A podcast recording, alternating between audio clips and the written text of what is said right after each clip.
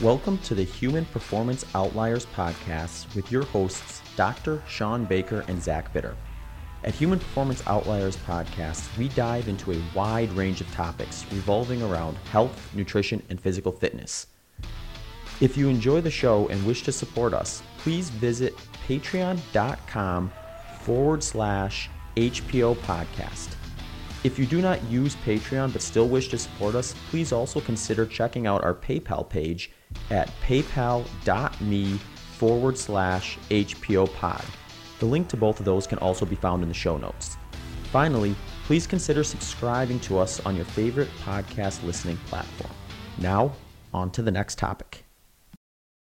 Oh, shiny head. Yeah, good. There you go. All right, Zach, are we recording now? We'll just start BSing and start going. All right, man. So, Bobby, you are you're out you're out in Thailand. I'm in Bangkok, Thailand. It's 8 a.m. here, so if I sound sleepy, that's because I just woke up. Oh, okay, well that's fine. We, we, we, we, we've done. We've already had two podcasts today and some other stuff. I just got done working out. Hey, uh, where are you from originally? I mean, I, I assume you didn't grow up. Maybe you grew up in Thailand. I don't know. Where are you from originally? Now, originally, I'm from Macedonia. There's a small country in the uh-huh. Balkans of Europe, next to Serbia, Greece. And uh, then I basically grew up in Germany. The last five years, I've been traveling the world, though, and that explains my accent, I would say. Yeah. I was actually born in Germany. I was born in Hof, Germany, which is on the what's now the Czech Republic border down in oh, Bavaria. Oh, nice. My dad was a military guy. I was born there when I was, you know, I, I didn't live there long, so I can't speak German a little sweet, bit. Sweet. But let me ask, you know, because this is interesting, because you are, you know, part of a, what seems to be a phenomenon of former, you know, vegans that are now leaving veganism, and it seems like a deluge. It seems like there's quite a few that are just kind of abandoning ship, and I don't know. If, uh, you know, someone did it and it inspired other people to do it. If that's what's going on, or if it's just that there's so many vegans now that this is just a natural uh, occurrence. And I want to talk about that. But let's let's first, before we do that, let's just talk a little bit about your experience because you know when I you know because I, I became aware of you I can't remember how I think I I think I saw your critique of Garth Davis doctor mm-hmm. Davis. And I, I, watched it. I thought well that's pretty cool. And you know I, I kind of like what you had to say. And I think I commented on that or something. And then I looked at your Instagram and you know back when you were vegan you were I mean you were you're a fit guy. I mean you look good. You're right. muscular. You're lean. I mean I'm sure most people would point to you mm-hmm. as a role model for a vegan as a guy that look at this guy man he's got a lot of muscle. He looks athletic. He looks healthy. So talk right. about talk about your story a little bit. Just kind of give us your background, and, and then we'll get into some of the details, and then maybe talk about this phenomenon that seems to be going on. Sure, sure. Yeah, see, about the whole muscle building on a vegan diet, I started bodybuilding and powerlifting when I was 16 years old, right? And that is basically the better half of my my life. Hence, when I was a vegan, I already had substantial amount of muscle through veganism I went through fasting practices where I would lose a little bit of muscle and then regain that muscle again. And everybody that has been into weightlifting knows there is such a thing as a memory effect. So, therefore, to this very day, I cannot say it was due to the vegan diet that I built muscle. I would rather say that despite the vegan diet, I still could keep some muscle, right? Because my heydays were when I was 19 or 20 years, basically 10 years ago, and I was much more muscular than I was ever as a vegan. So yeah, that is that. Other than that, as a vegan, I was basically yeah buying into this philosophy of low protein, such as promoted by Garth Davis, that you do not yeah. need that much. That essentially carbohydrates are our primary fuel source, and that is very protein sparing. That it has been propaganda, right, sold to us by the meat and dairy industry. We need much, much less. And I thought, wow, I've been doing it wrong all my life, right? As a bodybuilder back in the day, I used to eat rice and chicken six times per day. So apparently I did it all wrong, right? The vegans came out with a new solution eat 30 bananas instead. All right. So might as well try it. Eh? Yeah, tried that out. And again, you know, if you increase certain measurements, you can keep some muscle. But to have real muscle growth on the vegan diet, I cannot say that this is really the case. And this is what I see with so many people promoting vegan bodybuilding now. Most of them build their muscle on meat like anybody else. Yeah. Did you, Bobby, were you using like vegan protein powders at all and stuff too? Like pea based proteins and stuff? Or were you trying to do it like a whole food approach? yeah, I tried both. In the beginning, I got rid of all the supplements, so I tried it out the natural way, whatever that means. So I tried it out with chickpeas and lentils and tofu and tempeh and all of that.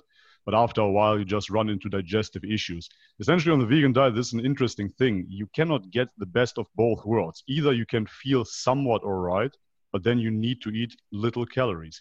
If you want to perform on a higher level, then you will need more protein. And for that, you will need lentils, beans, and such, and that will compromise your digestion again. So, therefore, after a while, you have to supplement with protein powders because you cannot eat those sheer amounts of plant protein. It's practically impossible. And therefore, yes, I was supplementing, and essentially, I got even sponsored in the end by a vegan supplement company for proteins. What, yeah. Bobby? Let me ask you what. When did you go vegan, and what was the what made you decide to do that? Was it was it a, a was it was it an ethical compassion thing? Did mm. you hmm. want to do it for health? Because I mean, uh, apparently you were already in shape and already lean, muscular dude. Mm. What what what sort of led you down, you know, to, to make that decision? Sure, sure. Yeah, Sean. See, when I was in Macedonia, my family they're all hunters and butchers, all of them, right? And I saw my first pig getting slaughtered when I was two years old. And obviously, as a two year old, that was just a shocking scene. I couldn't stand the sight of it. To be honest, when I'm looking back nowadays, I think I was just exposed to such a thing way, way too early in life. I mean, let's be honest, if you're two years old and let's say you walk in onto your parents having sex in the bedroom, you will get traumatized, right? It's just too early. That doesn't mean sex is bad. And the same applies for hunting or slaughter or whatnot. It is just part of life that I was exposed to too early, I would say since then, I always felt very compassionate towards animals. I always had dogs, cats, and whatnot. I was always playing with animals.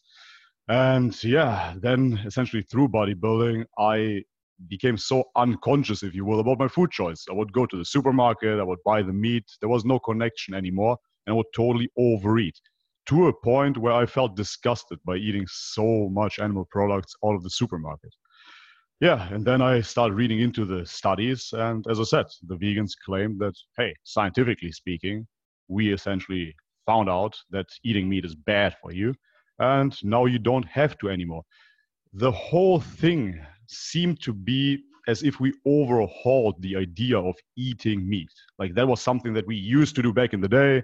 Now we have supplementation, whatever you need can be synthesized. So therefore, we are living in this evolved society where we can replace everything. There is no need anymore. The vegans like to say, if we don't need to, why do it, right? I said, ah, okay, that makes sense. So therefore, initially, it was a compassionate move, but it was backed by science, or at least I thought so when you know, and you did this for several. I think I, I, think maybe you said four years or something like that. Was that right? Four years straight, no cheats whatsoever, one hundred percent plants. And then, I mean, I mean, you have a YouTube channel. You had, I mean, assume a fairly large following. You had a lot of people that looked up to you that took your advice. I mean, I assume you were you were committed to this and all in. Uh, you know, and you were you were saying what you believed at the time.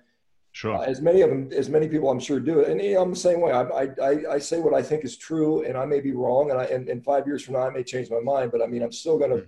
say what I think is true. At what yeah. point did you decide that it wasn't working for you? Because when I look back, hmm. you know, I mean, I see pictures of you from two or three months ago, and you you look healthy to me. It wasn't mm. like you know, I mean, at least you know, again, Instagram and social media, you put out your best, you know, you put out your best face so on and so yeah. forth. at what point did you start to say, or what made what made that decision for you? Was it a health mm-hmm. decision? Was it just thought decision? How did you decide to to, to no longer want to want to practice veganism? Sure. Yeah. First, I have to say, man, looks are not everything, right? Nobody knows how you feel inside. So you can look like Mr. Universe if you feel shit inside. Nobody sees that, right? And for me, it basically started two years into veganism, but I have a very, very high pain threshold, I say, and I just ignored all the symptoms. I was just talking to a friend, and he told me that he saw veganism as a bad relationship, right? First, you have this honeymoon period where everything is fine, and then you cling on to it and you try to save it, right? You try to really, really make it work again. And this is what I used to do for two years because I got all the side effects in the book. I got the bad digestion. I got the depression. I got the anxiety. I got the paranoia, social anxiety, which is super weird for me because I was always a very social guy. I got tooth pain beyond belief. I lost a tooth. I had to go to the dentist three times per week here in Bangkok, root canal treatments and whatnot. Oh, it was terrible. Chronically inflamed, diarrhea for eight months. Yeah, those were basically all the symptoms that were kicking in. And I tried to fix them with every possible scenario. I was always blaming it on Bangkok. Maybe it is the water supply around here. Maybe the hygiene isn't tip top. Maybe this is why. I tried every single approach the supplementation, I tried the fasting, I tried readjusting the diet again and again and again and again. And yeah, at some point, I couldn't take it any longer. I believe, and this is something that you said in the beginning, many people started speaking out about the same issues. And this is when I saw the patterns repeating because, I mean, you know it as well, Sean. Everybody that is coming out as an ex vegan reports on basically the same side effects over and over again. It's the same story. In the beginning, they feel great.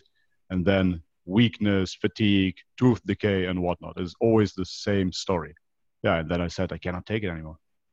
Bobby, when you know, because you said you tried everything, you know, and, and this is where some people will cr- criticize you because I hear that oh, all the time. We see that, well, these vegans just know they were fasting or they were they were doing detox. You know, they're they're trying everything, and no one, none of them are hmm. doing the Dr. Greger daily dozen or Dr. Garth Davis's proteinaholic plan. None of them do that. It's mm. only these crazy young kids that sure. that do all the stupid stuff. Those are the only ones that leave veganism. Now you are right. an intelligent guy I mean, you're you know, successfully building a, a, a good physique. Mm. So that takes some knowledge about nutrition and how to do sure. things. And so talk to me about you know your approach to veganism early on what did how did did you decide i mean you weren't you weren't out there drinking piss from day one and, and you know drinking turpentine you know, i don't know what you're doing but i mean you know you know what i'm talking about. Uh, I mean, I assume, oh, thanks. I passed on that one. I passed on that vegan practice yeah, i mean you I, mean I assume you went into it with with knowledge and wanting to do it the best way you could right. balancing the nutrition. Talk to me about how that went and the things you tried and, and that whole sort of we'll get into that later we'll get into how the criticism sure. comes comes down later. Sure. Yeah, see, first I have to say that those people that go through those fasting practices and such, people have to take into consideration those people didn't just start with drinking piss, right? Yesterday they ate a steak and today I'm going to drink piss. This is it, right? They get into veganism and out of a sudden they feel bad and they try to adjust their diets. It's not because they feel so great on the vegan diet. This is something that people really have to consider here.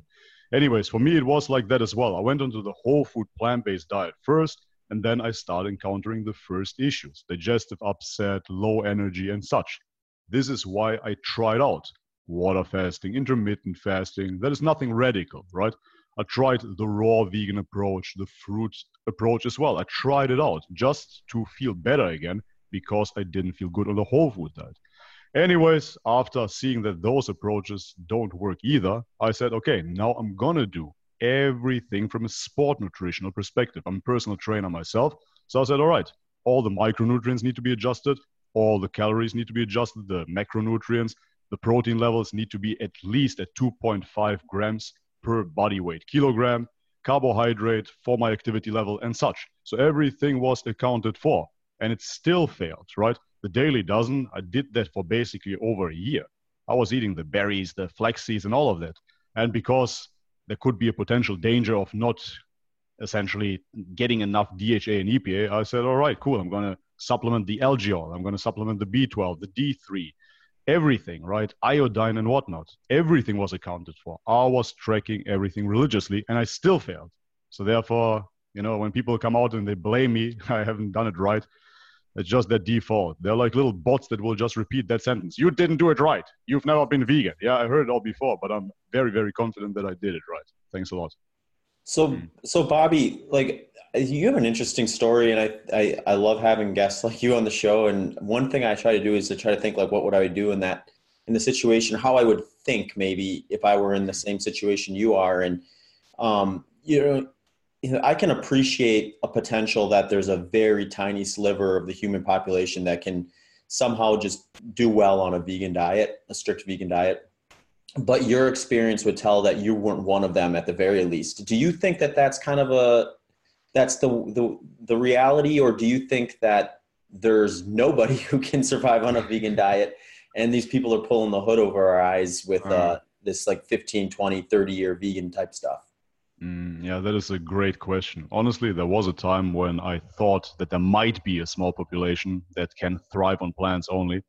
Nowadays, honestly, after being deeply, deeply embedded in the vegan community, I can tell you firsthand that there's so many vegan YouTubers, huge names, that will come out very, very soon and say that they've been either cheating on their vegan diet or that they felt like shit all along. The human psychology is amazing people go through denial for years and years on end, or as I said, they're cheating and they're lying to the audience for money. So therefore, as for right now, even people that are claiming that they feel good after the reintroduction of animal products, I see an improvement in every single one of them. I have dear friends around here that used to be vegan. When I made the switch, they said, you know what? All right, I'm going to give you the benefit of the doubt. I'm going to try it out myself. They tried it out and they felt great as a vegan before that, all of a sudden they realized, shit, man, I didn't even know how it feels to really feel good. If you're sick and you don't know it, you don't even know how it feels to be really healthy. So yeah, I don't believe anybody really thrives. Yeah, and that that topic comes up a lot on the podcast too. This idea of like normalizing feeling bad, and I think mm. uh, the you know, I think that's a reality for a lot of folks, not necessarily the vegans, but folks over here following a standard American diet. You know, they've normalized feeling like garbage. So they think, you know, well, this is just the way things are supposed to be. And then when they turn and look at their friend or their family members and they feel the same way, look the same way, they're like, well, that's just normal. In reality, they've just never optimized. And um, yeah, 100%. I mean, it is absolutely accepted to feel shit nowadays. In nowadays society, it is the default, right? To feel weak to underperform that somehow became totally normalized. But as I said, once you reintroduce those things as a vegan, I have yet to meet anybody that tells me they didn't feel a difference.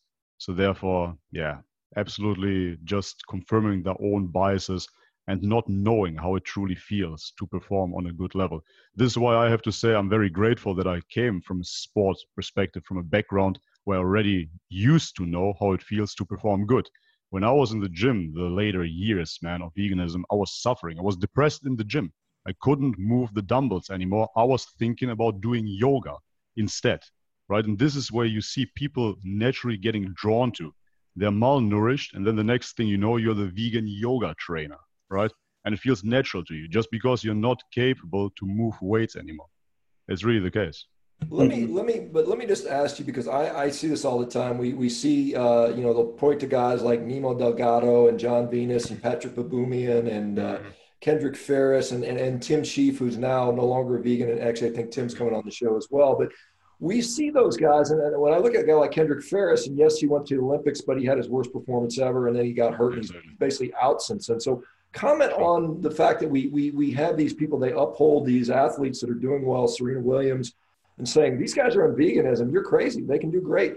What do you, how do you counter that? Because I, I, I, I, say these people are genetically gifted and they're, they're, still not reaching their potential. I see a mm-hmm. lot of guys in the NFL at the highest level eating garbage. I mean, eating a junk food diet. And sure. so I think, I think there's such a human difference in genetic potential that we see this. And I, I, I just don't think they're hitting their optimum. Um, when they talk about Patrick Baboumian being the strongest man in the world, I'm like, he's nowhere even close. I mean, I know the guys. I mean, I just talked, we said Stan Efferding on the show, and he mm-hmm. feeds uh, Thor Bjornsson, you know, Hafthor Bjornsson and Brian Shaw, yeah. six pounds of red meat a day. And those guys are those guys are the strongest men in the world. So let me, let, what is your response to these these these you know Nimai Delgado? I'll never eat meat. I'm, I'm I've never touched meat in my life. What what do you sure. response to that?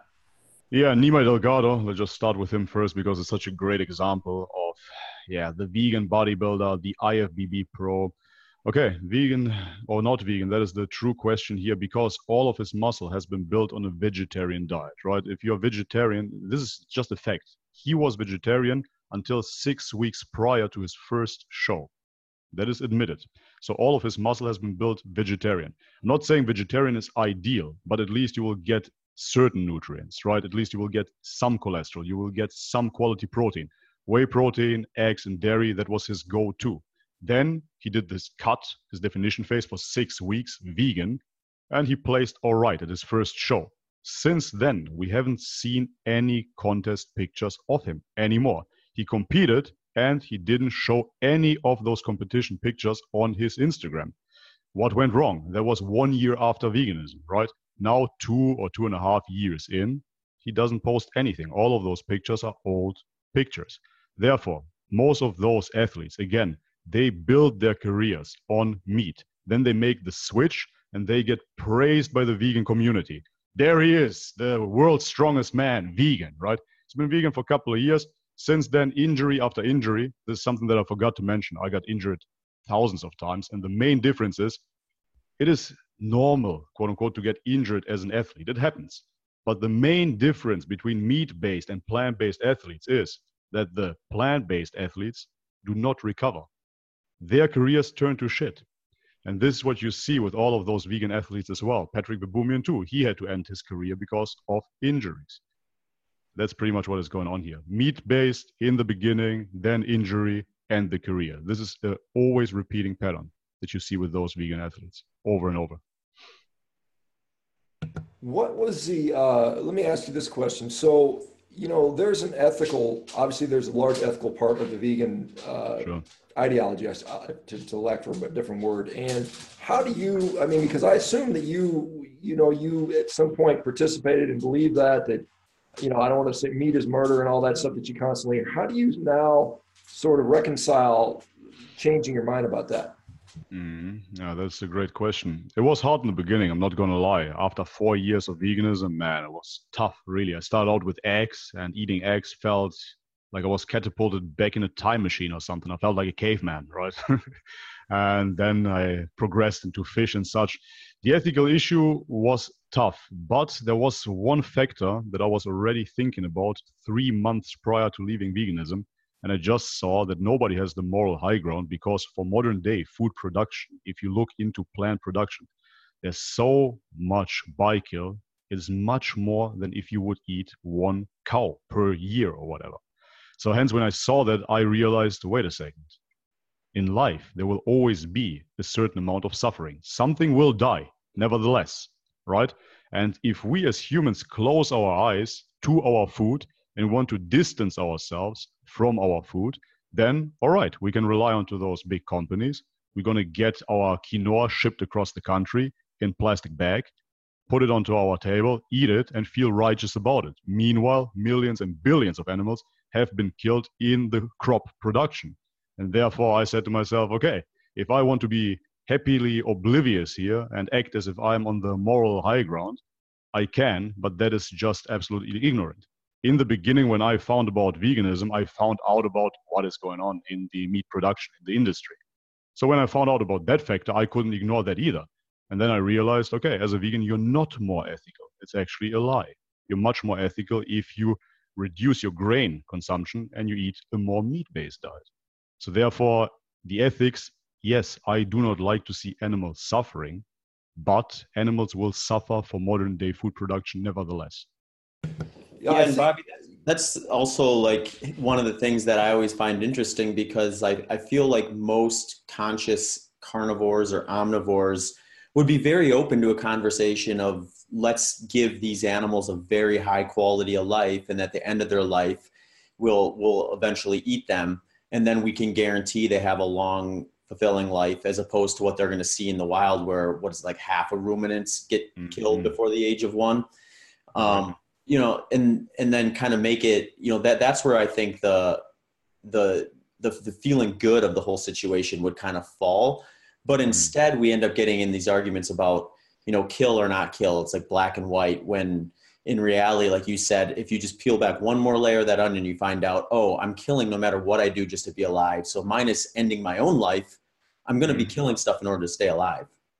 Exactly. Yeah, yeah, I think you know, Bobby. I think you know, from an ethical standpoint, you know, I'm, I'm just putting myself in the shoes as as a vegan that's thinking about maybe leaving, and I think, you know, while it's true in the United States, most of our animals are fed grain, and and the, the grain that we produce also involves killing little animals, and, and, and I know you're aware of sure. that. But if you make the ethical decision that I'm going to eat just an animal that was raised on grass, there's very little bykill in that in that particular process. It's generally just that animal you eat and, and, and in the end, you're actually causing less death to animals by choosing that route. You know, if you're a vegan, you say, I'm going to no longer be a vegan, but I'm going to eat only grass finished animals that are well pastured. Now, you know, again, Zach's point of the argument, yes, they're still dying and they're not living out their natural lifespan, but neither are all these field mice and rabbits and deers and foxes and whatever else and insects, if you count insects as sentient, uh, neither are they. And so exactly. I mean, that, to me, that's, that, that's a pretty solid argument to make. Yeah, for sure. I mean, I don't want to get too woo here and spiritual, but even the Buddha realized back in the day life is suffering. And I see in this world that we are growing up, we are so disconnected from our food supply, and we start to live in this utopia where nobody dies. But you have to understand that there is a life cycle for everything. And as you said already, Zach, in nature, those animals would die before they are one year old as well. They would get torn apart in the most vicious way imaginable right? So therefore, with animal husbandry, we're offering them a safe zone where they can live out their life until we, of course, decide to eat them. But that is a symbiotic relationship, and the death will come nevertheless. Again, if you try to escape that direct kill, yeah, you produce millions and billions of other deaths in the food processing of crops and grains. So, what is the better option here? Yeah, my I and correct me if I'm wrong. I heard something along the line you were going to look at doing something to sort of document or do some kind of documentary sure. based around this concept. Can you talk a little bit about that? Yeah, absolutely. As for right now, I'm in contact with one producer in particular, food producer from Australia, Rob Tunks, and he is a food producer for animal foods and for plant foods, and he has absolutely no interest in bashing either or or glorifying either or he just came out and said, listen, I produce plants and animals, but the vegetarian dish always kills more animals than the lamb that I had yesterday for dinner. That is just a fact.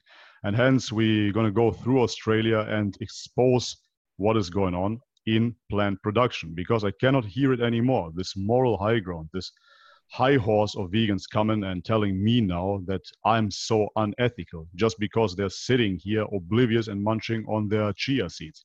I was in Koh Phangan, it's a small island here in Thailand. This is where the shift happened. There was this vegan restaurant, and I ordered this vegan burger made out of quinoa, chia seeds, hemp seeds, and whatnot, shipped across the country, right from South America to this little island here in Thailand. Meanwhile, there is this little fisherman right next to it, caught the fish, that morning is selling it right there, how much better does it get in terms of environmental footprint? And I thought, dude, I'm a hypocrite. This guy is selling his fish right here on the island, right? And I'm buying stuff that has been shipped all over the globe, and I'm acting as if I'm somehow morally superior to those people. It doesn't make any sense. And therefore, yeah, we want to expose what is going on in the plant production and do a documentary about that. Hmm. Bobby, why do you why do you want to do this? I mean, what is compelling you to want to continue to, you know, influence people? I mean, you know, I, I suspect I know why, but I'd, I'd like to hear from you. Like, why why do this? Why not just you know fade off and go back and do whatever and, and not not deal with this stuff? I mean, do you feel compelled hmm. to help people from maybe making mistakes that you made or what, what's what, why why are you doing this? Sure yeah sean see the thing is this man. I saw it too often. People they just go back to eating meat and they disappear from social media right? But when you've been a vegan you've been passionate about this subject right? You thought it's the right way to go you promoted it and then you realized hey wait a second. Maybe your health failed. Maybe your friend's health failed. I see it over and over and over again. Young people are stepping into veganism and they're compromising their health. It's such a destructive diet. As I said in the beginning, as for right now, I still have to see one person that is truly thriving on this diet. So we can go into conspiracies behind it or whatnot. The reality of things is, as for right now, people are suffering and people need to speak out about it. As you see, now that we have this support system here where people share their experiences, people see, hey, I'm not alone in this, right? There are other people that suffer as well. It's not only me, right? It's not only me. It is essentially the diet's fault. But this is the first time that this is a possibility. So therefore, I will speak out for the people. And as for right now, I have to say this as well. When I was a vegan, people would send me messages and send comments, and they would tell me, Bobby, you turned me vegan. Thank you very much.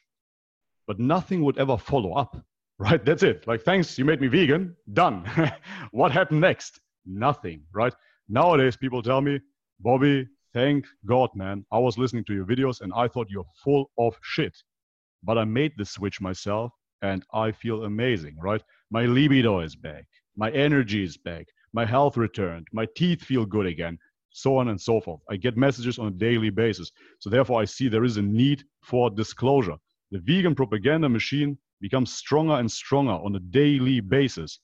As I said before on the Garth Davis video, there is so much conflicting science that is based upon plant-based studies. And I'm saying nothing wrong with eating plant-based if you choose so. But those studies are not made on vegan populations. And therefore, you cannot promote a vegan diet that excludes all the animal products under the falsehood of a plant based diet. It is a dangerous ideology, and I'm going to speak out against it. Yeah, so you're, I mean, essentially making the distinction between vegetarianism and veganism, you know, which which is more 100%. of a, you know, which is a ethical. I mean, I always hear that veganism is not a diet; it's a it's a belief system. Um, you mm-hmm. know, and, and, you know, we always hear you're not really a vegan if you ever leave. I guess the only way to leave is when you die, I suppose. I mean, it has to be on your tombstone to be a real vegan. You have to die for the cause, yes. That's Absolutely. the only way you can do it, I guess. But um, what?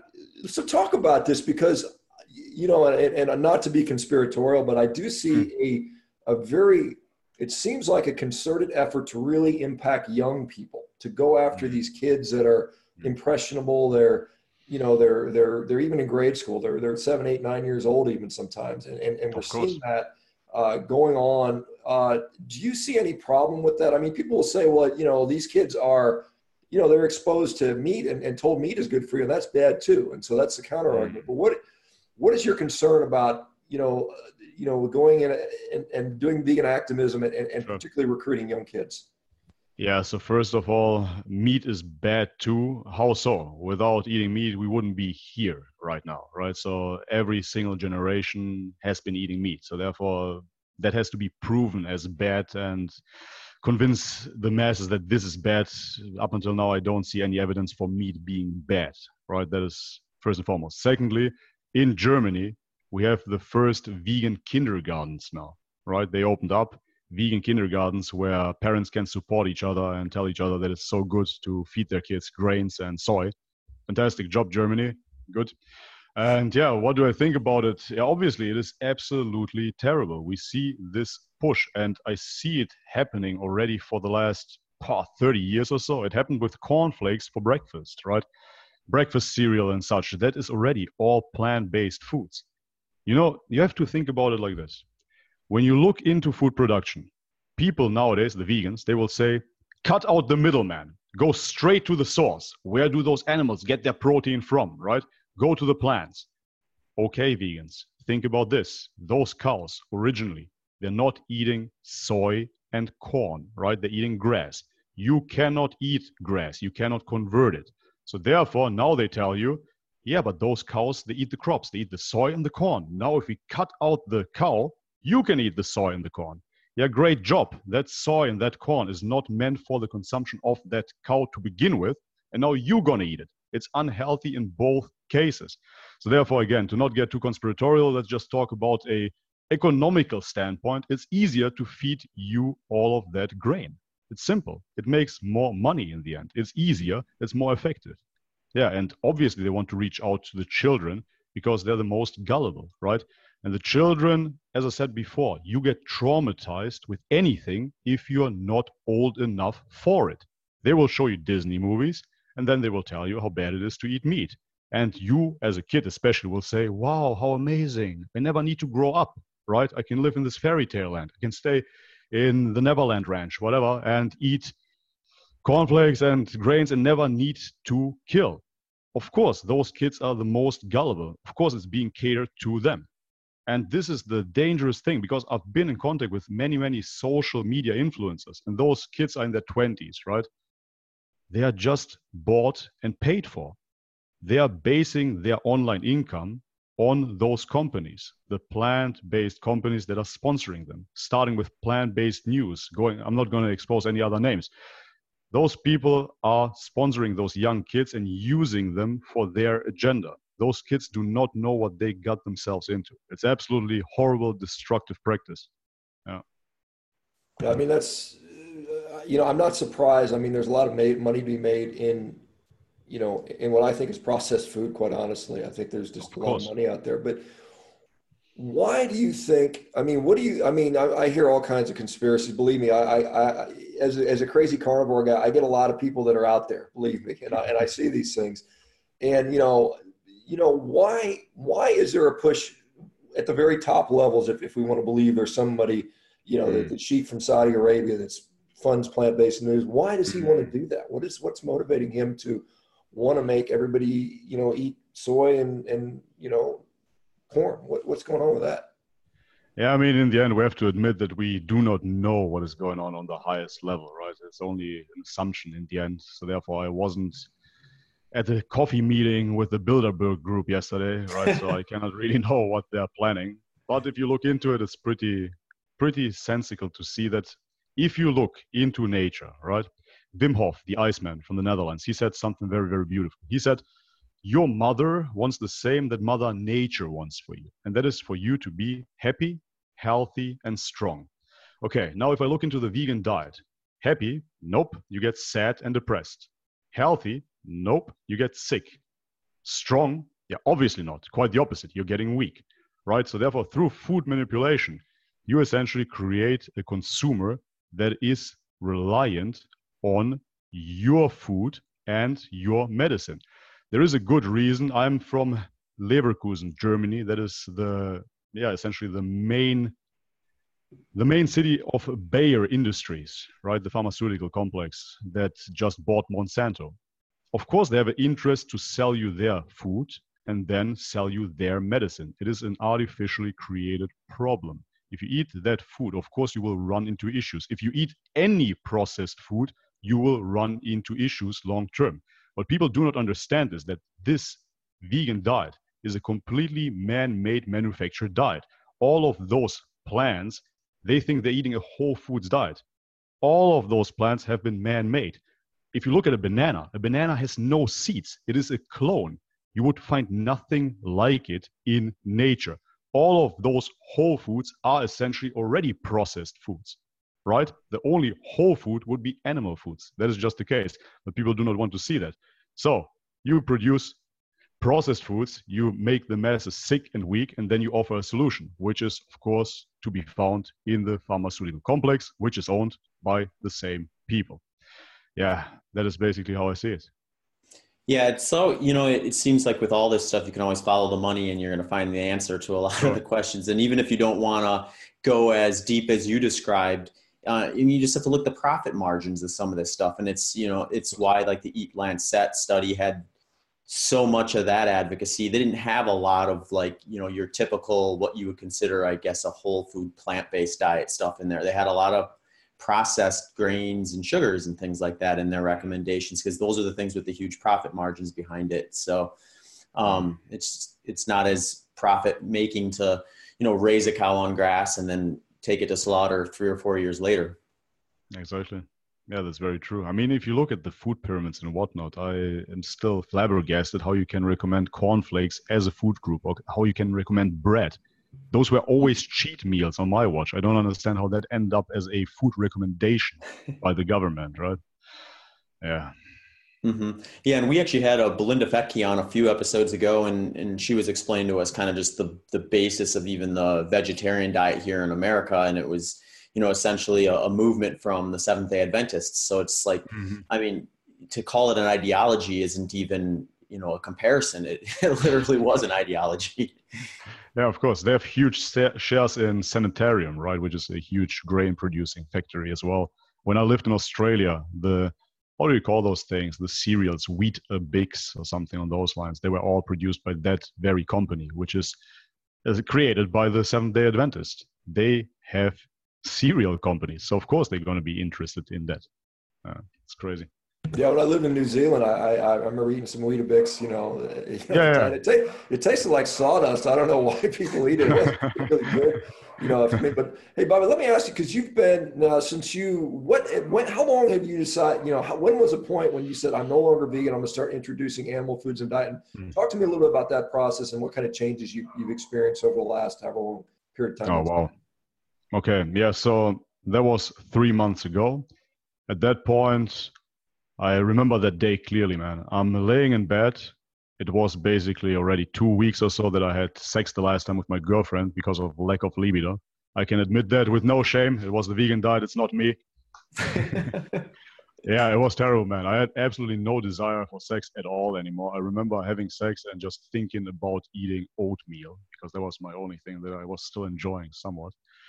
Uh, even though now eating raw honey again, I realize I don't even like oatmeal. I like the raw honey on top of the oatmeal. Anyways, that's another story. So I was there sitting completely inflamed, my teeth hurting, nothing helps, severely depressed, suicidal thoughts even. And I'm just thinking to myself, all right, where's this going, right? So I was at ground zero. And when I reintroduced the animal products, you asked how and what improved.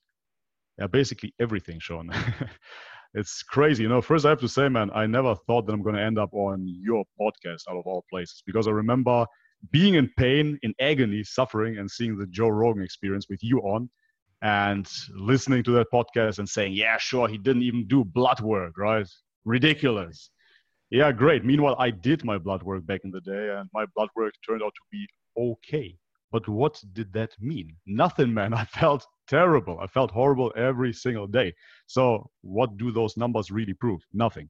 Anyway, so after the reintroduction of animal products, man, everything, everything improved little by little. The digestion improved. The diarrhea, after eight months, stopped straight away from one day to the other, right? Depression cleared up, teeth remineralized, no pain in my teeth Ah, oh, the strength in the gym is back again. The libido is back again. The desire for life, the joy is back. I just feel like a human again. I feel like myself again, finally. Right? And basically, if you ask me what improved, what didn't improve, I feel like myself again, 100%. And one more thing, I just had to join the team carnivore to get ready for this podcast, of course. So I've been on the carnivore diet now for the last, what is it, four days by now so still adapting somewhat. And I have to say, on the second day, I saw a humongous improvement in digestion again. So through the introduction of animal products, it already felt much, much better. But now, for the first time, I just felt this ease, this relaxation. It felt like the butter was massaging my colon or something. It was absolutely amazing. And my sleep improvement since then is beyond belief. Yeah, so everything improved, really. There's nothing that didn't improve through the reintroduction. We um, might have to title this podcast "The Buddha was massaging my colon." Uh, hey, folks! Human Performance Outliers podcast is growing, and due to the growth, we are looking to take on some new sponsors. So, if you feel like your company or organization would be a good fit for our audience, please do not hesitate to reach out to hpopodcast at gmail.com. Thank you. Hey, what um, you know, and I, you know, I'm on YouTube now, and uh, you know, whatever. I never thought I'd get sucked into social media. And, you know, you get sucked into some of the drama that's out there. But I mean, what what do you think? I mean, I mean, there are people like what is this Freelee the Banana Girl and Vegan Gains? Oh, yeah. Are these guys? What's going on with those guys? Are they gonna are they gonna dump veganism anytime soon? Or are they too bought into it? Or what? What what's going on with those folks? If you want to speculate, I don't know if you if you're willing to. Yeah, sure, sure. Why not? I mean, honestly, again, I know that basically many, many big YouTubers will come out as not being vegan anymore.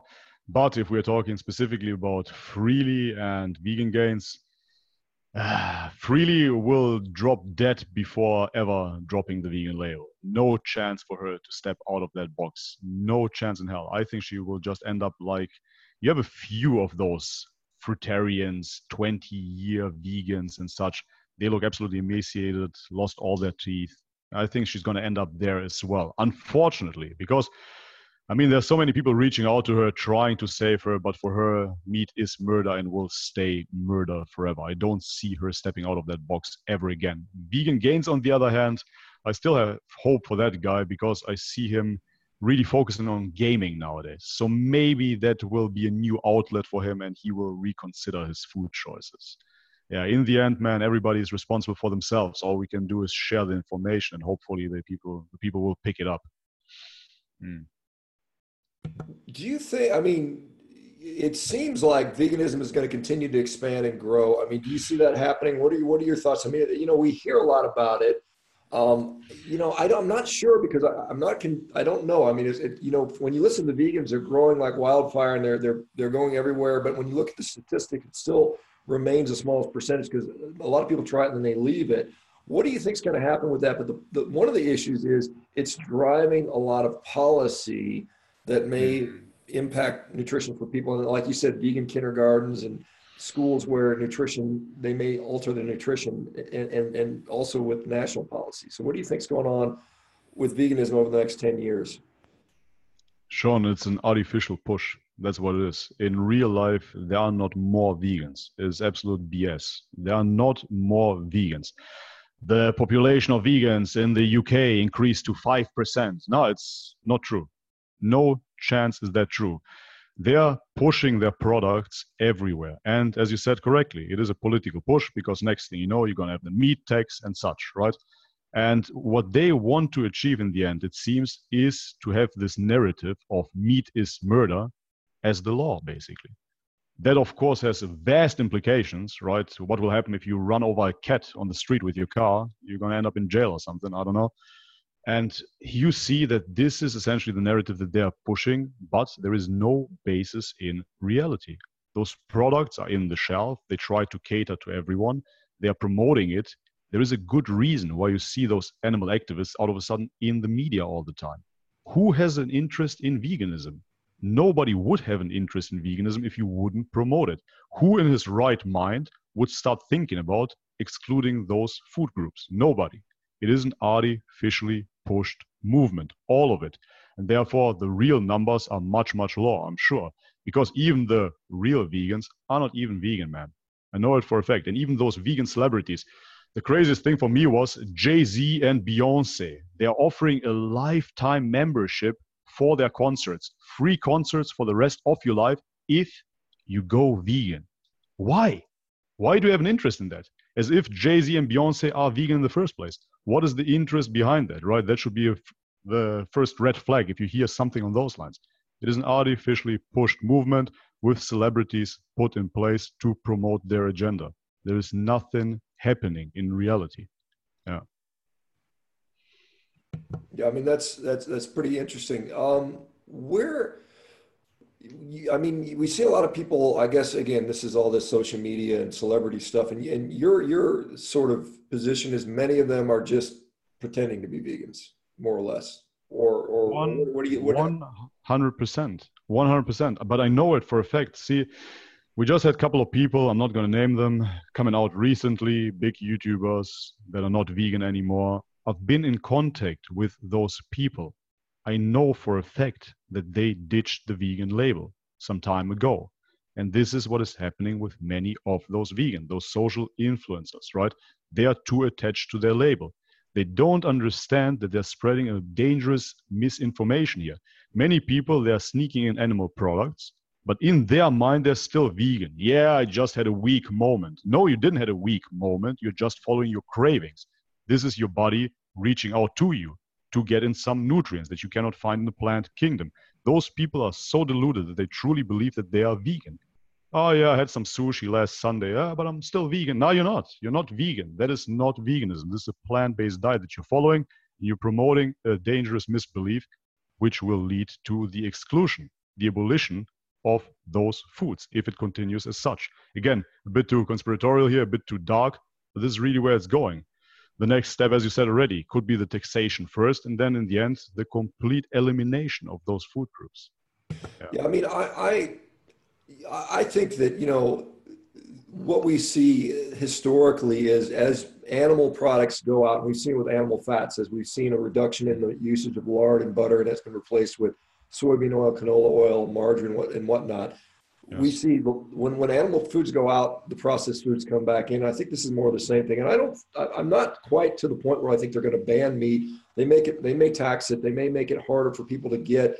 They, they may mm. not completely eliminate, but if they can, if they can, if they can convince you to make meat a condiment, which is what we're hearing, meat needs to be a condiment, a little sliver on top of your grains mm. and salad, and and you know whatever processed food you want to eat. Then they will. That will be a huge win for a windfall for these companies that make their make their sure. profit on that stuff. And so I, you but, know, I, I, I you know, I'm just, it's, it's not going to happen overnight because there's just too many people that's, whose livelihoods depend on animal agriculture. There's too many animals. I mean, it's not something that could happen even in 20 or 30 years, in my view. Yeah, it won't happen overnight, that is for sure. But see, once the lab grown meat has been introduced, then you don't have an excuse anymore, right? If you look into the production of lab grown meat, Memphis Meats is producing lab grown meat. Tyson Foods already bought, I think, 70% of the shares or something. Either way, the FDA has already approved lab grown meat from Memphis Meats. But let that sink in, yeah? It is already approved and we do not have a product yet. How do you know that this is suitable for human consumption without ever trying it? It's already FDA approved. So if that isn't something alarming, then I don't know what is. They're still working on their first beef patty, which should come out this year, they say. Let's see about it. And then it will be ready for the markets. Man, that stuff could be cancer for all I know. It is lab grown meat. For the first time, a human will ingest that in human evolution. And you have no second thoughts in it. So what I'm seeing here is once you reduce it, as you said, Sean, you reduce meat to a condiment. What stops you from eating lab-grown meat as a condiment, right? Why would you kill an animal if you, again, the vegan narrative, don't have to? If you do not have to, why would you? Right? For a condiment, they're just going to produce a bit of lab grown meat, and people will be so used to this plant based diet that they will happily eat it. This is what you see with people that are not in the carnivore movement, but simple omnivores. They're already embracing the lab grown meat. Many people that I talk to from the fitness industry, they say, Yeah, I don't want to hurt animals. Why not? Sounds like a good idea because we are so used to technology. And don't get me wrong, technology is amazing. Otherwise, we couldn't connect here. You're in the States, I'm in Thailand, we can talk. It's amazing. It's great. But when it comes down to food technology, we have to take into account that we're still in this animal flesh body. It is a monkey being in that sense. And that has specific dietary needs that didn't transcend yet. We're still not cyborgs, right? So therefore, yeah, I see the danger in the lab grown meat specifically because I do not believe that people will become vegan by default, but they will eat lab grown meat instead. And some people will be plant based. Yeah, I mean, I think, and that's the same thing I see. I think a lot of people that you know, and I've looked quite in depth on how that process goes. And, you know, and, and then again, it's, there's evidence now that maybe it won't be as environmentally friendly. It'll put out more carbon dioxide and maybe methane isn't the issue. And I, I don't know if you get too much into the environmental issue because that's, you know, I think veganism, there's three pillars. There's a health pillar, there's an environmental pillar, and then there's an ethical pillar. And I think the health pillar is pretty easy. I mean, I can look in the mirror and, and I know I'm healthier or not. That's a pretty easy one to sort of debunk the ethical one really that's hard because people's ethics you know that's you, you know it's you're either going to do this or not but then the environmental one is very difficult because mm. it's hard for me to look outside in the, at the sky and say oh my gosh the, the you know the, I, I can't see from my own eyes if the environment's getting better getting worse what's impacting that what's not. Is it the fossil fuels? Is it the cars? Is it the cows? I have to rely on somebody that does a study to tell me these things. And so how do you approach the environmental aspect, or do you even talk about that anymore? At the moment, I'm mainly focused on the health aspect, but about the environmental impact, I mean, really, when did it become environmentally unfriendly to have ruminant animals grazing free? Sorry, I don't see it. So if you look into the desertification of the lands, Alan Savory had a great TED talk about this as well. I'm sure you heard about him. You see that we essentially messed up the whole system that the Native Americans had in place. If you look at the bisons roaming free, that was the best practical food source that you could have, right? Huge ruminant animals, they give you so much meat, absolutely amazing. What we did is we basically domesticated them, made cows out of them. Now you inject those cows with artificial hormones because they're too small. I'm asking myself, why don't you still eat bison instead? Anyways, so with the monocultures of those plants, we are doing so much environmental destruction. Hence, the question is what is the lesser of those two evils? Is it really environmentally more friendly to create monoculture after monoculture and to create those crops for the masses? Again, I know that a lot of it is being fed to cows right now. Or would it be better to reintroduce ruminant animals? I do not see environmental issue with that scenario quite the opposite. I believe that this is the only way how we can make this planet green again, right? Yeah. Yeah, we had we actually had Alan Savory on the podcast, and actually his episode. Oh, nice. his episode is going to be released on Friday. Friday, I think. A couple days. So I mean, he's our next one we're going to release. So yeah, I mean, I, I, you know, I think it's a very nuanced and difficult conversation. And, and it, it, it, just like it's not meat is murder, it's not cow farts are destroying the planet. I mean, and the not the one thing I do think is very difficult because a vegan, you know, and I and I often call this propaganda, but you know, they're very good at visual image and optics and, and a very short, concise message, which is very persuasive. And then you have to spend 20 minutes trying to debunk that, which you always, it's always put you on the back foot. You're always playing defense. And so I think that's mm-hmm. something that vegans do very well or, or, and whoever's supporting them or, you know, however, if we want to get conspiratorial about that, but I mean, it's something yeah, sure. that, that we see no, that they're, they're, absolutely fantastic at it. I mean, if you look at the Netflix documentaries, and again, you have to ask yourself, why are those documentaries on Netflix in the first place, right? Who has an interest in that? And you look into the numbers of Cowspiracy, you see that when Cowspiracy came out, I think they claimed CO2 emissions 82% or something on those lines. Later on, they had to come out with a new statement, which was 50% is CO2 emissions from cow burps, right? Not cow farts, but cow burps allegedly. And now the number is much, much smaller again. So therefore, yeah, you're correct. What they do is they just push out a number, they show you some animal cruelty images, and then you have to defend that position, right? I just want to say something about the health aspect that you mentioned health, ethics, and environment. You just have to look into the mirror, you said. Yeah, that is true. Because, man, any diet that is messing up body composition should be considered not healthy. Any diet that feeds into fatty tissue and not into muscle tissue should, should at least be questioned. You see that there is something horrendously wrong with the protein pathways. People think nowadays, right, because we have this image from the, the dumb buff guy, the meathead, that is somehow bad to be muscular and that it has nothing to do with health. Yeah, right, but take into consideration that your body needs proteins for all the metabolic pathways, not only for muscle building, but for the regeneration of your skin, of your organs, of your brain as well. All of those mechanisms in the body need protein. So therefore, if you see that you're malnourishing your muscles already, what do you think is happening to the rest of your body internally? But people do not take that into consideration. They want to scream meathead. Yeah. Yeah, I mean that's a point I've made many times, and you know, I, there's there's clear evidence that you know lean muscle mass is protective from disease, and, and also that it you know likely leads to longevity. You know, and I think that's that's interesting. What are you know from a health standpoint, what are some of the major sort of fallacies that that are being sort of put out there by by you know the vegan doctors or vegan health advocates that, that you take issue with now that that you know even though you may have put that out there yourself you know over the years. Sure sure. Yeah. Pretty much all of them sean.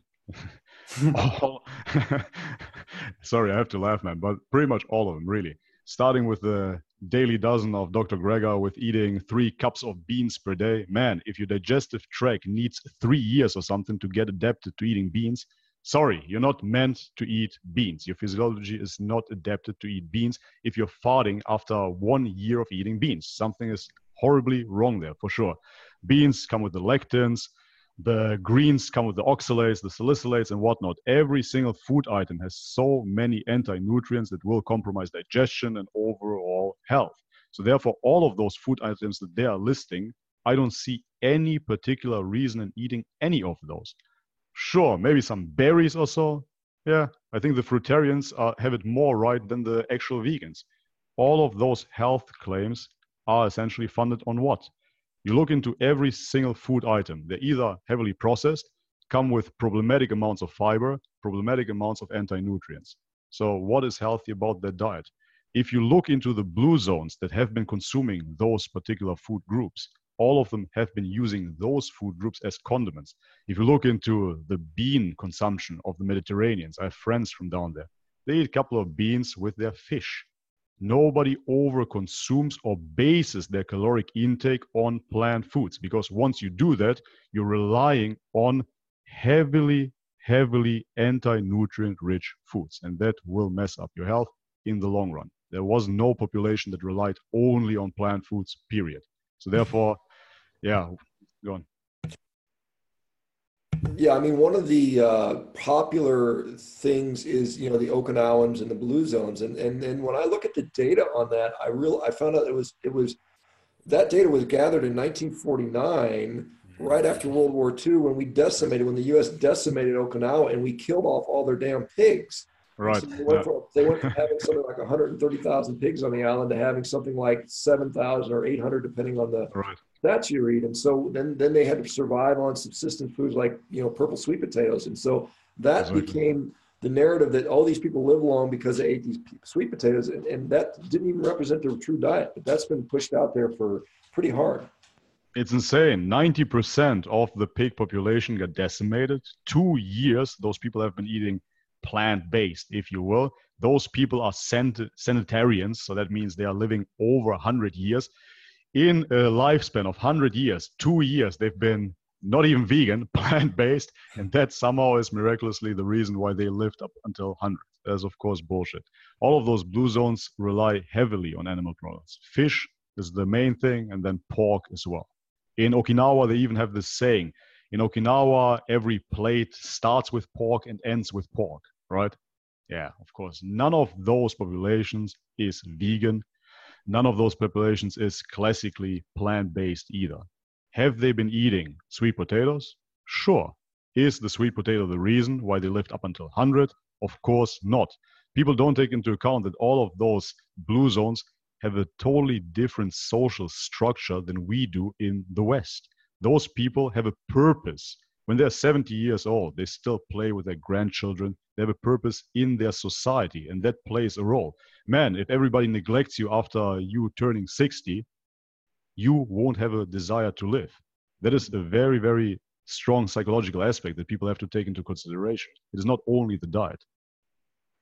Yeah, you touched on it with that. Like, that's just one more like pillar to health that they have working for them when they have a value to be alive past 60, 70 years old. And then on top of that, add just like, you know, other variables like prioritizing exercise and fitness and things like that. And all of a sudden you start to see them pile up and, and then, and then it makes it even more difficult to point to one specific variable as being, being the reason they live to be a hundred. And, uh, for whatever reason, we choose to pick the nutrition part of it, which isn't even entirely accurate. no, not at all. Hey, Bobby, you said you spent a lot of time, you know, kind of traveling the world, and you know, we see different cultures respond differently. I mean, my understanding is, you know, people in Japan, maybe I'm mistaken, they they kind of don't have any idea about. They're not really into veganism. They're they totally think meat is fine.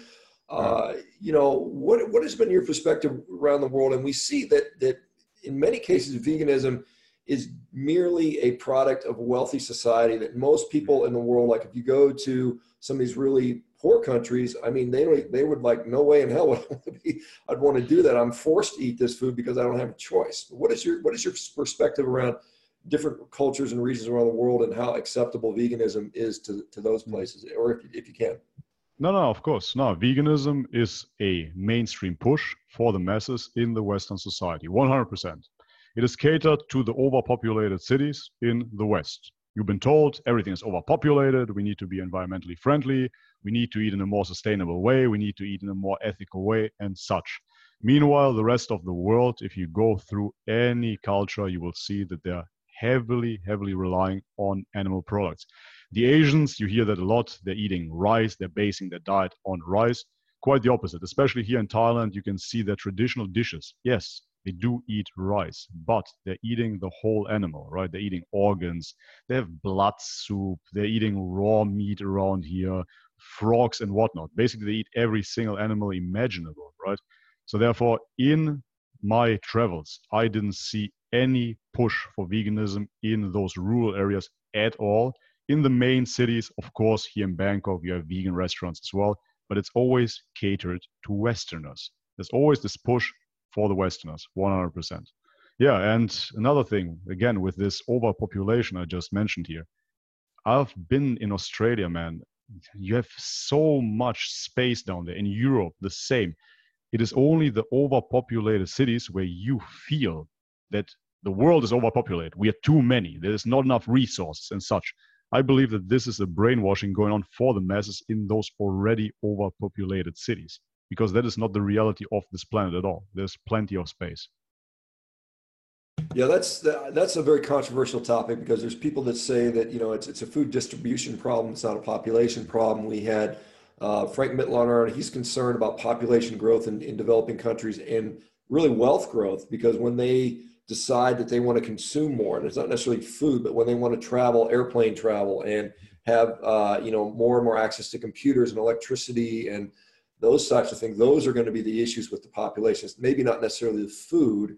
And right. as you're right, there are there are, in the United States there are huge areas, and most of us live. I think 80% of the world's population lives in a city, and most of it's coastal. And so we've got all this mm-hmm. this room throughout the world where you know humans could live if we chose to do so, but we like to cluster in the nice areas and it's nice to have the nice weather and, and that sort of mm-hmm. stuff. And so it's a interesting issue, you know, and, and the thing about the, you know, we see that with smoking, you know, when, when, when the West cracked down on smoking in the U.S. and Europe, and that kind of faded a little bit. You know, it just got shifted over to Asia and, and Africa and these poor countries. Mm-hmm. And I think we'll see the same thing with this you know, plant-based slash processed food is just going to be dumped on these poor African developing countries. They don't really have a choice. I mean, they're just like, okay, eat it or eat it or starve. And and, and uh, you know, I think there's a very different way we could go. I mean, we could teach these people how to farm correctly, how to how to how to efficiently raise their animals so they're not all sick. Because it's it's interesting that I find that you know, there's 1.4 billion cows on Earth. You know, 95 of them are in the U.S. 95 million of them are in the U.S. But you know, like we look at the Indian herd, which is about 200 million, they're all mm. sick. They're all infested with parasites. They're sick animals. They're not very productive. Uh, you know, there's just there's just a lot of waste in that, and, and we could change that and feed a lot more people. And and I think that's it's it's got to be a you know willpower thing. You know, and I, I just don't know. Mm-hmm. What we're what we're seeing right now is is all these kids and my kids. I've got I've got a bunch of kids and, and I've got to fight with these kids about you know you know, because they they're they're exposed to this plant based stuff all the time at school from their peers, from their teachers, um, and and they know. I mean, we talk about this. Yeah, well, animals are going to die anyway, and we and you know, and I and I I'm, I don't hesitate to show them. Look, there's an animal ate a deer. Are you? Does that bother you? No, it's normal. They they know that's normal. Uh, but but there's a lot of kids out there where they shelter them from it. And it's funny. I get my on social media, I had a picture of a lion eating a piece of meat, and you couldn't even hardly tell it was from an animal, and that was deemed socially inappropriate. Uh, and it was I had to take it down. Twitter made me take it down, and I, Joe Rogan talked about it on the show. I talked to you know I sent Joe a message, and he said I'm going to talk about it on my show, and uh, you know it's just it's just comical. I mean it's it's comical, but at the same time it's kind of scary that that, that, that these kids are being you know fed Disney and you know and processed food. No, it's absolutely hypocritical. We are, as I said, so disconnected from our food supply. And this is something that they want apparently us to get away from. You know, it is displayed as something that has been practiced in ancient times. This is not what civilized society does, right? We transcended that, the need for killing. Yeah, but as I said, you cannot escape that in the end. And meanwhile, we're still eating that food and we are reliant on those companies. So therefore, there is clearly a demand for those products, right? Intuitively, people will always go to those products. But we are slowly transitioning away from that violence, so to speak. They are displaying food is good, violence is bad, and then food stays good, replaced by lab grown options. And of course, as you said, that is catered to children. But that is very, very dangerous because I always wonder when vegans tell me that the science is out there, cholesterol is bad how come that mother's milk is cholesterol rich, right? All the building materials are in mother's milk. How does the human body make that shift? When does that happen? And cholesterol becomes something destructive to your body. When do eggs turn into five cigarettes per day, like what the health claims, right? When is that pay- pathway changing in the human body? I would argue never really, right? Why would dietary cholesterol ever become something bad in your body? Yeah, but either way, yeah, it is. It is absolutely a push, man. It is such a destructive movement. I know I get a little bit dark about it, a bit conspiratorial and whatnot. But if you see what is happening on your own body and with your family, my little sister was vegan, my girlfriend was vegan, my friends were vegan. All of them suffered all the time, man. You know. And if there would be no disclosure for this, they would still be in agony and they wouldn't know why. When you are in that vegan bubble, you do not question anything else, man. You think it is maybe the environment, it's maybe me, it's maybe this, it's maybe that. You cannot find the fault in the vegan diet. And what I'm afraid of is once we only have lab grown meat, right? I'm going to paint a dark picture here. Or once we have only plant based options, people will feel miserable and they will not know how to fix their health because they've never been exposed to animal products. I mean, think about it. We already have allegedly born vegans or born vegetarians. What if we create a society where people grow up without ever really seeing what true health is? Because they've been indoctrinated and meat is bad, meat is murder, and they've been growing up on those plant based products. Now they're facing ill health, and the only way out of it would be to take pharmaceutical drugs. The last year of veganism, I was really considering taking antidepressants because I was convinced I'm just depressed. It's normal. Yeah, great. After a couple of eggs, I wasn't depressed anymore. There was the fix, right? It's crazy, man. This is what they're doing. Mm. Yeah, I mean, it, it's sad and it's not unique to veganism. I, I, think, you know, we, we have kids growing up on the standard American garbage diet. They start out obese sure. and hyper, you know, hyperinsulinemic and, and, and they've got chronic disease from day one, literally. I mean, they're in utero they're exposed to that. And so I think there's a lot of problems all around. And we do f- find people that never in their entire life have they experienced a day of being healthy. And we've got we've now got generations that have done that. And so so many people are, you know, they're just they just don't like their body. They don't like the way they feel. They they abandon the physical part and they get sucked into video games or they get sucked into virtual reality and that becomes their world and and that's you know you know are we going to be the singularity where we're going to be transhumans and we're going to implant chips in our brain and we're all going to be you know these these sort of you know WALL-E people that ride around in carts and you know suck down soy slop and synthetic meat and and and that is our existence we have a gelatinous frame you know mm. kind of like a you know i say a boneless chicken but i mean we're we're basically not doing much physically and we're just we're just kind of living in this virtual world i mean that that to me, I mean, that, that seems dystopian and dark. And, but I think there's, we're already starting to see that a little bit. You know, we, we, we, we, it's not too hard to make that leap. Yeah, exactly. I don't know if it seems dystopian or dark or just a natural or an artificially created progression of what is going on right now. I honestly do not see another option for the future. Again, sounds dark, yes, but what else is the option you know as for right now everything that we are focused on is technology and it is basically so alluring to us that we cannot step away from it right now as i said we're using this technology. If i would tell my friends hey i have a new phone everybody would like to check it out. Hey i have a new car. Everything is technology. We are attracted to technology. It is inescapable. Is there an artificial push behind it that is luring us into something that has an agenda behind it? Yeah, highly likely, right? But where is this going? I believe that there is, as for right now, no option to turn our backs on what we created. You can say that we essentially summoned a demon here with technology and that we definitely could end up in this singularity. Because if you have so much physical issues, where would you rather spend your time? In the virtual reality or outside, right? Outside, you're fat, yeah, you have no girls, you're a loser, in the virtual reality, you have it all, right? One click away, you can get anything you need. You have a six pack and 10 ladies just worshiping you. Everybody would trade that off, right? Or many people would trade that off, I have to say. So, therefore, I definitely see that this way it's going.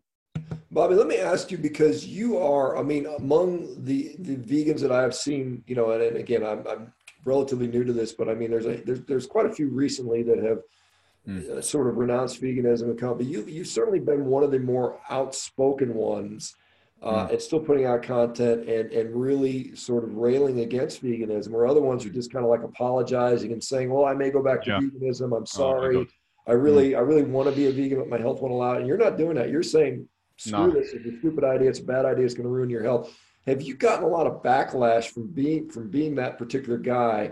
Uh, and, and you know what what's been the impact on you since you since you you know kind of turned around oh yeah sure death threats really? I got death threats. I get messages on a daily basis from vegans telling me that they're to find me somewhere i'm to hit me and whatever. They're to smash my face in. I got just a message a couple of hours ago. That was funny. Yeah sure. I get a lot of backlash But again, it is important to not be apologetical about this at all. You know, once you see the detrimental health effects from this diet, you have to speak out. This is your responsibility. As I said before, many people, they just step away, they don't talk about this this is crucial. I mean, you see it as well, Sean, right? You could just eat meat, be happy, and don't talk about anything else, right? But you see exactly there is a mainstream push behind it, and this needs to be disclosed. So, therefore, yes, I'm getting death threats. Yes, I'm getting all kinds of threats on a daily basis. People are giving me hate. They say that I'm a shill for the meat and dairy industry, that I'm getting funded, I'm getting sponsored even.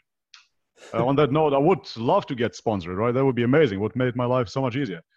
Aside from that, I do not care about those people. When I see people stepping out nowadays, you just saw it with Rawvana. She stepped out and she's like, oh, sorry, guys, you know, I had to do this, but in reality, I would like to be vegan, but somehow I have to eat fish. What are you apologizing for? You found something that restored your health. That is great. Shouldn't you share that with your fellow people? Shouldn't you tell them, hey, listen, if you eat fish, you're actually healthier than if you eat just raw vegetables? wow, big surprise. You should share that. I see that as an obligation, and therefore I will not shut up about this. In the beginning, I said I don't want to hate on veganism, but honestly, Sean, after the reintroduction, every single animal product has a certain benefit. The eggs fixed my digestion, the meat gave me more energy, the fish gave me better libido. Everything has its place. If you start excluding those food groups, you will suffer. And I am not going to shut up about it. No chance. I hate when I see people suppressing that and trying to appeal to the plant-based viewers. Why would you, man? Now they're playing, you know, both sides. Yeah, I like the vegan still. Here I'm eating 80% plant-based. I'm just doing it for health. A little bit of meat here. You know, trying to be between no no no no no no no be honest about what you're doing it's not the plants that fix you it's the animal product speak out it's your obligation well yeah, said. I mean, yeah, I think that's great, Bobby. I mean, there's and then and then of course we see the what is his name, Goji Man, saying that you know it wasn't the plants that messed you up. You were you were sick before, and animal products are not going to fix you. It's it's you know you gotta you gotta do some special uh, you know, stool test that only I can interpret.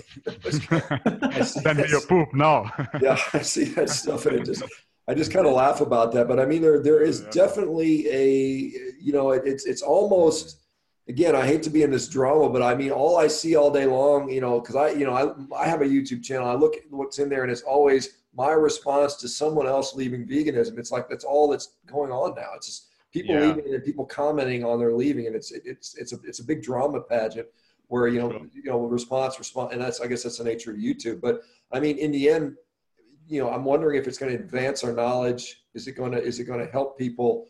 Uh, you know, it's it's it's just sort of interesting to observe this. And I try, you know, not to get too too caught up in that stuff because I'm just trying out here, just trying to trying to tell people to do what works. And I don't care what diet you're on. I mean, I, I happen to do this, and I think there's some benefits to it. But in the end, you know, it's like I'm not trying to save the tomatoes. I'm not, you know, I'm not, you know, I'm not out here to to to uh, you know have an ethical argument. And I know that's, you know, part of that ideology, but uh, you know, that's just kind of what I see.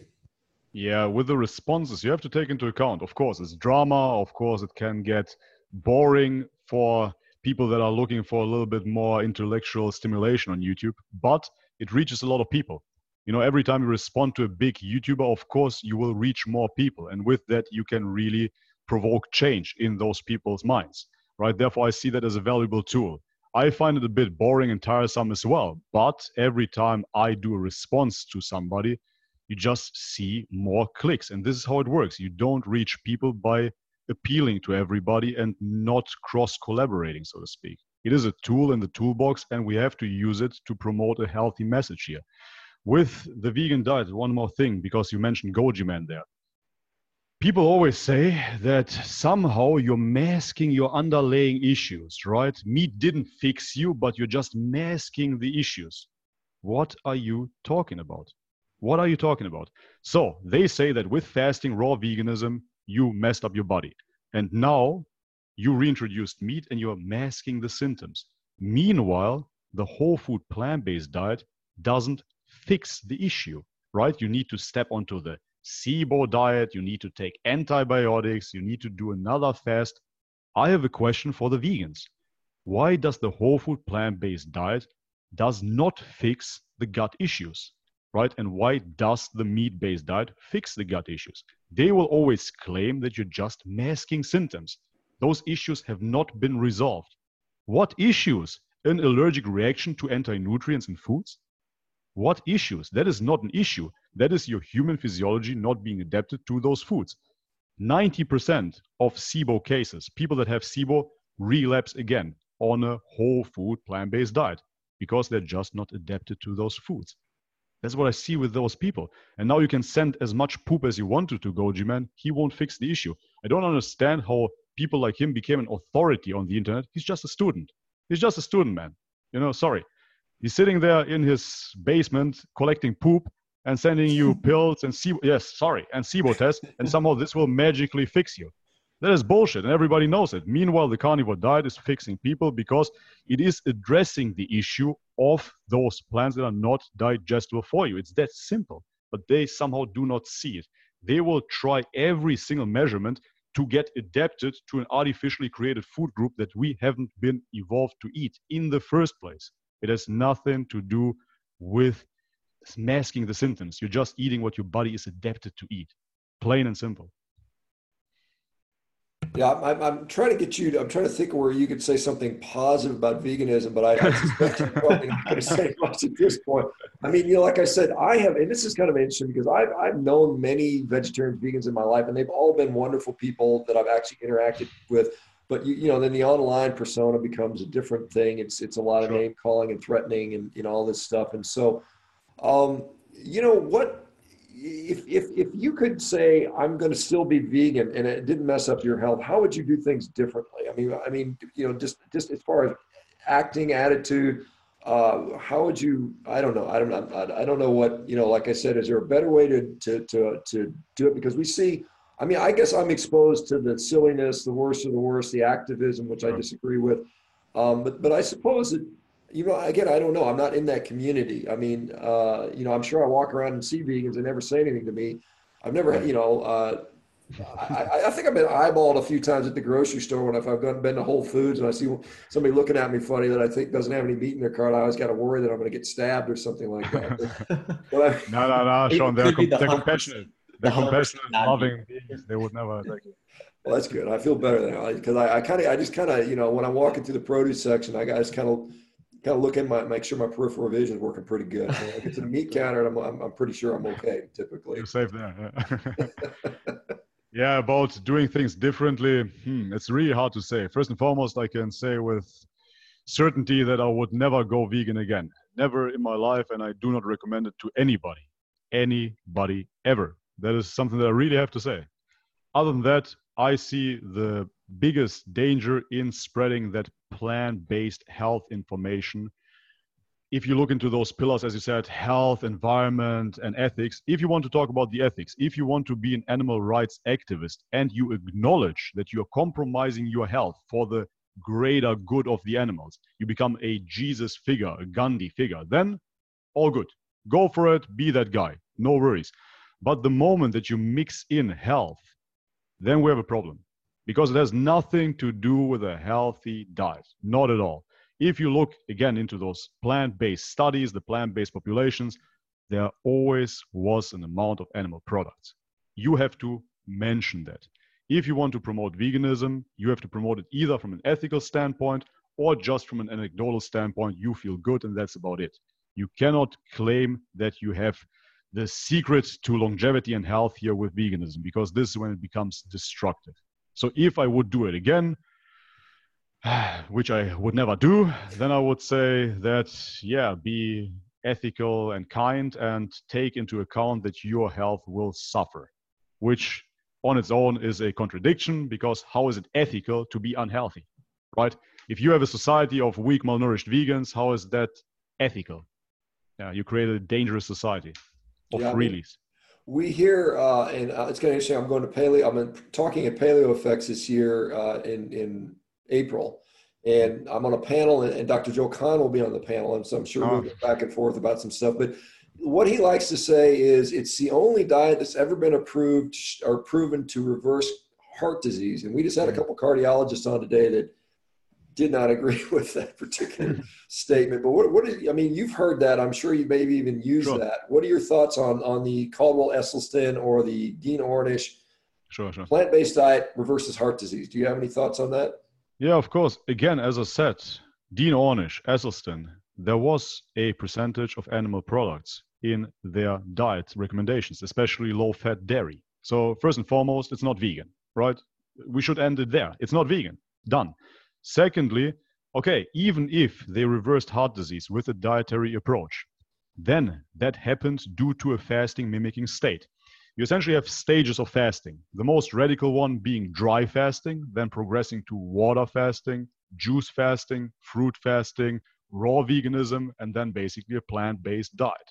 That is a fasting mimicking state. If you temporarily fasted your body out and you got a benefit out of that. You reversed heart disease. If that is true, is another topic. But then you had a short term intervention that has been successful. Congratulations, amazing. But is that something that you can practice long term? It doesn't say anything about it. You see Dr. Greger saying that exact same thing. He says if we have one diet that reverses heart disease, shouldn't that be our default diet? Yeah, probably not, because it's a short term intervention. If I heal something with a water fast, should that be my default diet? No, it's a water fast, right? I wouldn't do that for the rest of my life. This is how I see those interventions. Yeah, I mean the other the other criticism is it wasn't just diet; it was you know stop smoking, stop drinking, exercise, meditation, and the right. actual full lifestyle switch. And the actual uh, thing that they measured has extremely variable uh, reliability. And so that, that was a criticism here from the cardiologist today. So I think it's just, you know, interesting that, that, you know, we, we, I, I see this all the time. And, you know, when people, and, and I, I've, I've gotten to where I used to sort of try to reason with people on a vegan diet and I would talk, try to try to present, present evidence and why I thought what they were saying was wrong. And I just, at this point, I just, don't even engage. Half the time I just stop talking. sometimes I block them if they're particularly, you know, nasty. Uh, or, or, sometimes it's a source of, you know, some, you know, and, and your point about, I call it education, you know, edu- edutainment, you know, you've got to entertain people to get them mm-hmm. to listen to you. And then you can, then you can use, you can drop some knowledge. Sure. So I, I sometimes use some of these kind of crazy vegan stories or, or, or, or responses. And I just, I just kind of use them as a source of humor and it just kind of it kind of riles people up and then we then we have more people that are listening to you and i guess it's the same thing as these response videos i suppose. People on youtube want to be entertained. Nobody wants to go to school again right? You want entertainment and therefore this is definitely the way to go. Yes it's clickbaity. Yes people will complain. Oh my god you just do that for the clicks. Yeah guess what? That is youtube. Of course you do it for the clicks so to speak. You want that information to get exposure. If that is the way to go of course humor will always go a long way triggering people. It is just a very effective method method to do things. This is how it works. And to reason and argue with vegans, uh, yeah, it doesn't make sense because they're too indoctrinated. It is essentially like talking to a religious person. Good luck in convincing a fundamentalist Christian that God does not exist. It's impossible, of course. You know, if you have strong beliefs, you cannot argue about it. The the lack of rationality and objectivity is something that is really, really predominant in the vegan community. I saw it as well. And I have to say that when I was a vegan, which is so strange, man, because I always kept an open mind, I thought when I was a vegan, I didn't see it as a possibility to talk to the meat camp, right? I know you talked to Tristan. Back in the day, it felt like the opposition, the enemy. We do not talk to those people, right? Because somehow we yeah, we just saw them as the enemy, as the threat. As vegans, you stay in your bubble where you reaffirm your own beliefs and you repeat the same narrative over and over and over again. This is why they say that veganism is a cult. Rightfully so. You know, I, I, the litmus test for me was when I would get in one of these conversations, I would just ask the person, I said, if your health depended upon you eating an animal product, would you do it? Mm. And most times they would say, no, I would never do that, even if my health failed. And then I, then I just said, okay, then there's nothing more to discuss. I mean, you're not a rational right. person. Well, and yeah, then you're operating from two different principles at that point because you're going to eat what makes you optimized and healthy. And if they're not going to, then that's where those roads completely merge in separate ways at that point. Sure, sure. But the thing is this I'm going to say that if you claim that you wouldn't eat animal products if your health depended on it, yeah, then I'm going to say that you didn't experience bad health yet. Because sooner or later, it's going to hit you, man. Sooner or later, the deficiencies will be so great that you cannot take it anymore. And then you will sing a completely different song. I see that with many vegans, me myself as well. When everything was fine, I said the same. Nah, I would never eat an animal. You don't have to. Because subconsciously you still believe right that there is no way in hell that you would need animal products. The narrative in the vegan community is you don't need them period. That's it right? There's always a plant-based solution they say. This is why those people claim that they would never touch animal products.